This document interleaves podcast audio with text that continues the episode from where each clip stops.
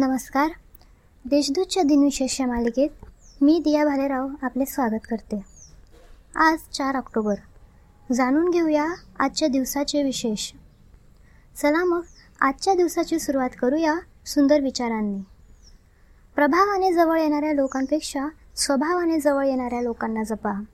आयुष्यात कधीच पश्चाताप होणार नाही. पोप ग्रेगोरी तेरावे यांनी चार ऑक्टोबर पंधराशे ब्याऐंशीमध्ये ग्रेगोरियन दिनदर्शिकेची अंमलबजावणी सुरू केली. त्यानुसार यावर्षी इटली पोलंड पोर्तुगाल व स्पेनमध्ये चार ऑक्टोबर नंतरचा दिवस पंधरा ऑक्टोबर झाला.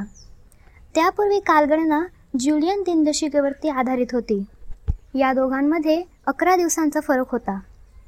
आता ग्रेगोरियन दिनदर्शिका ही जगातील सध्या सगळ्यात जास्त प्रचलित असलेली दिनदर्शिका आहे. मध्ययुगीन काळापासून बेल्जियम हा एक संपन्न देश राहिला आहे. चार ऑक्टोबर अठराशे तीस साली बेल्जियम नेदरलँड्सपासून स्वतंत्र झाला. अठराव्या शतकातील औद्योगिक क्रांतीदरम्यान बेल्जियमचा झपाट्याने विकास झाला.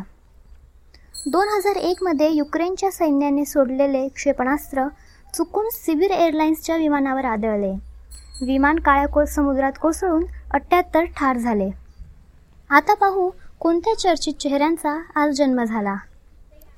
ज्ञानेश्वरीतील लौकिक सृष्टी लिहिणारे मधुकर धोंड यांचा एकोणीसशे चौदामध्ये जन्म झाला.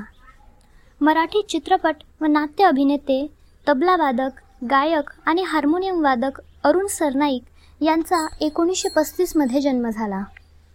जळगावातील कवयित्री बहिणाबाई चौधरी यांचे पुत्र कवी सोपानदेव चौधरी यांचा एकोणीसशे ब्याऐंशीमध्ये मृत्यू झाला. सोपानदेव यांच्या कविता शालेय मराठी पाठ्यपुस्तकात आहेत. आजच्या भागात एवढेच. चला मग उद्या पुन्हा भेटू. नमस्कार.